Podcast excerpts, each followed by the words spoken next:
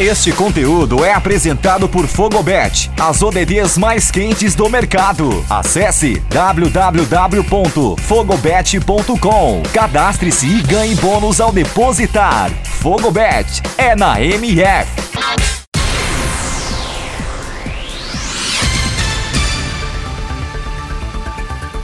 Olá, eu sou Nilson Júnior. Começa agora o Boletim MF Olímpico com os destaques deste sábado, 31 de julho, dos Jogos Olímpicos Tóquio 2020. Medalha histórica no tênis, classificação no futebol masculino e muito mais. Vem com a gente!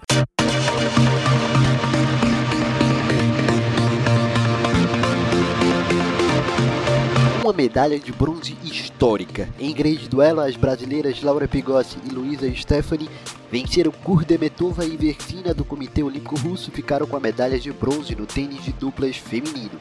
As russas venceram o primeiro set por 6-4, mas as brasileiras empataram ao ganhar o segundo também por 6-4. No set de empate, Laura e Luísa venceram por 11 a 9, após estarem em desvantagem de 4 pontos. A seleção masculina de futebol venceu o Egito por 1 a 0 e conquistou a vaga nas semifinais do torneio olímpico de futebol. Matheus Cunha marcou o gol do jogo. Na semifinal, os canarinhos enfrentam o México.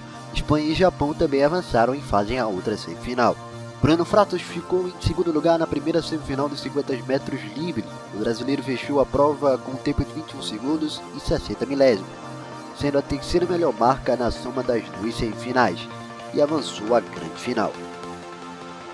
A seleção brasileira feminina de vôlei venceu a Sérvia por 3 sets a 1, parciais de 25-20, 25-16 e 23-25, além de 25-19.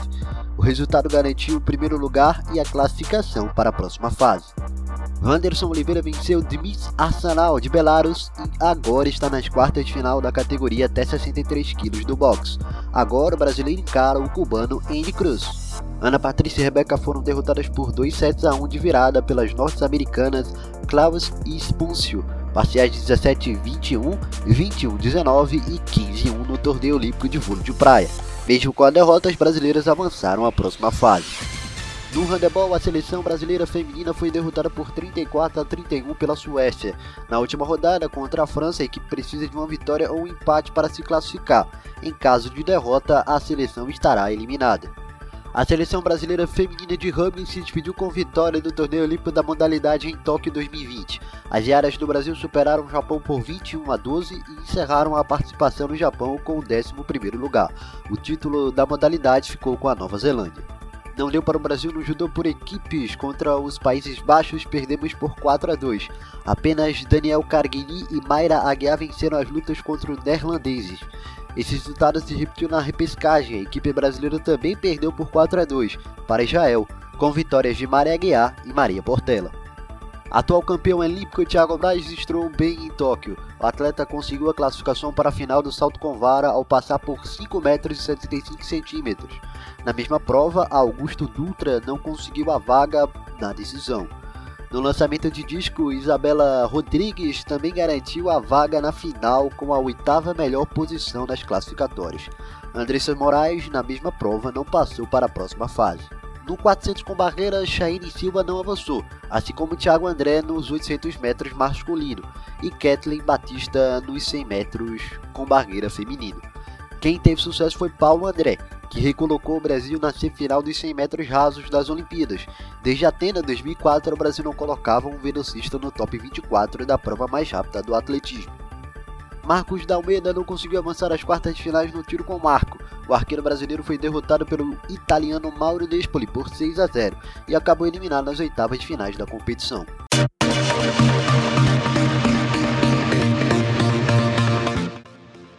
Na vela, a categoria RSX feminina brasileira, Patrícia Freitas ficou com a oitava colocação na regata da medalha. Lu Yuxiu, da China, ficou com a medalha de ouro. Chaline Picon, da França, e Emma Wilson, da Grã-Bretanha, fecharam um pódio. Na classe 49, Marcos Grael e Gabriel Borges não conseguiram classificação para a regata da medalha. A dupla brasileira chegou em 19º, 11º e 18º lugar nas provas deste sábado e encerraram a participação na 16ª posição, com 147 pontos perdidos. Na classe Laser, o maior medalhista brasileiro na história em Jogos Olímpicos, Robert Scheine, vai em busca de mais um pódio. O velejador terminou as regatas na sexta colocação e disputa a regata das medalhas na madrugada deste domingo. Na Fórmula NFX, as atuais campeãs olímpicas Martine Grael e Karina Kuss ficaram na segunda colocação no geral. Nas duas últimas provas ficaram na segunda e décima posição e agora só resta a regata das medalhas, que ocorre na madrugada de segunda para definir o pódio. Na classe FIM, Jorge Zarif é o 14 no geral com 74 pontos perdidos. Nas duas regatas desse sábado, o brasileiro ficou em 14 e 13 o líder é o britânico Riley Scott, com 20 pontos perdidos. E na Nagra 17, Samuel Abretti e Gabriela Nicolino estão na nona posição, com 63 pontos perdidos. Nas regatas desse sábado, eles chegaram em segundo, sétimo e sexto lugares. O adestramento no concurso completo de equitação no hipismo foi encerrado nesse sábado, com a presença de Marcelo Tosi no top 25. Tosi, que disputou no primeiro dia, ocupa o 21 posto, com 31,50 pontos. É o melhor brasileiro dos três. Rafael Lozano foi o 43 com 36 pontos e Carlos Parro está em 44 com 36,10 pontos. Por equipes, o Brasil está em 11 com 103,60 pontos. No domingo acontecerá a prova do Cross Country. Outros destaques: no atletismo, a Jamaica brilhou. A jamaicana Elaine Tepson Herrera se tornou a mulher mais rápida da história das Olimpíadas e a segunda mais rápida do mundo. Ela quebrou o recorde olímpico para conquistar o bi dos 100 metros rasos.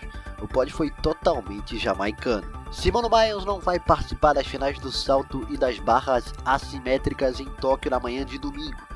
A informação foi divulgada pela Federação de Ginástica dos Estados Unidos. A ginasta tem feito avaliações diárias para saber se ainda vai participar nas finais do solo e na trave, que serão na segunda e na terça, respectivamente. Kate Ledeck sagrou-se tricampeã olímpica dos 800 metros e levou seu segundo ouro em Tóquio depois do triunfo nos 1500 metros. Já Caleb Dressel sobrou nas provas da modalidade, sendo ouro nos 100 metros borboleta o maior destaque, onde conseguiu bater o seu próprio recorde mundial. Berlinda Bessic conquistou o primeiro ouro do tênis feminino da Suíça em Jogos Olímpicos. É ela pode faturar o ouro na chave de duplas. Pablo Carcano superou Novak Djokovic na disputa pelo bronze e conquistou a 13ª medalha olímpica do tênis espanhol. Favorito pela terceira edição seguida, Djokovic saiu novamente sem medalha nos Jogos Olímpicos, já que também desistiu da disputa do bronze nas duplas mistas. Fechando mais um dia olímpico, a China lidera o quadro de medalhas com 21 ouros, seguidos pelo Japão com 17, e os Estados Unidos somam 16 medalhas de ouro, completando o top 3. No geral, China e Estados Unidos têm 46 medalhas conquistadas. O Japão conquistou 30 no total. O Brasil está no 21º lugar com 8 medalhas, uma de ouro, 3 de prata e 4 de bronze. Vamos chegando ao fim dessa edição do Boletim MF Olímpico. Essa produção é apresentada por Fogobet, a casa de apostas oficial do melhor do futebol. Produção de Eduardo Couto, Nilson Júnior, locução e edição deste que vos fala, Nilson Júnior. Você encontra o Boletim MF Olímpico nos principais reprodutores de podcast. Também é exibido diariamente na O Melhor do Futebol por meio do site www.omelhordofutebol.com. Acompanhe nas redes sociais com arroba webradiomf. Estamos no Instagram, Twitter e Facebook. Segue lá. Valeu, até a próxima edição.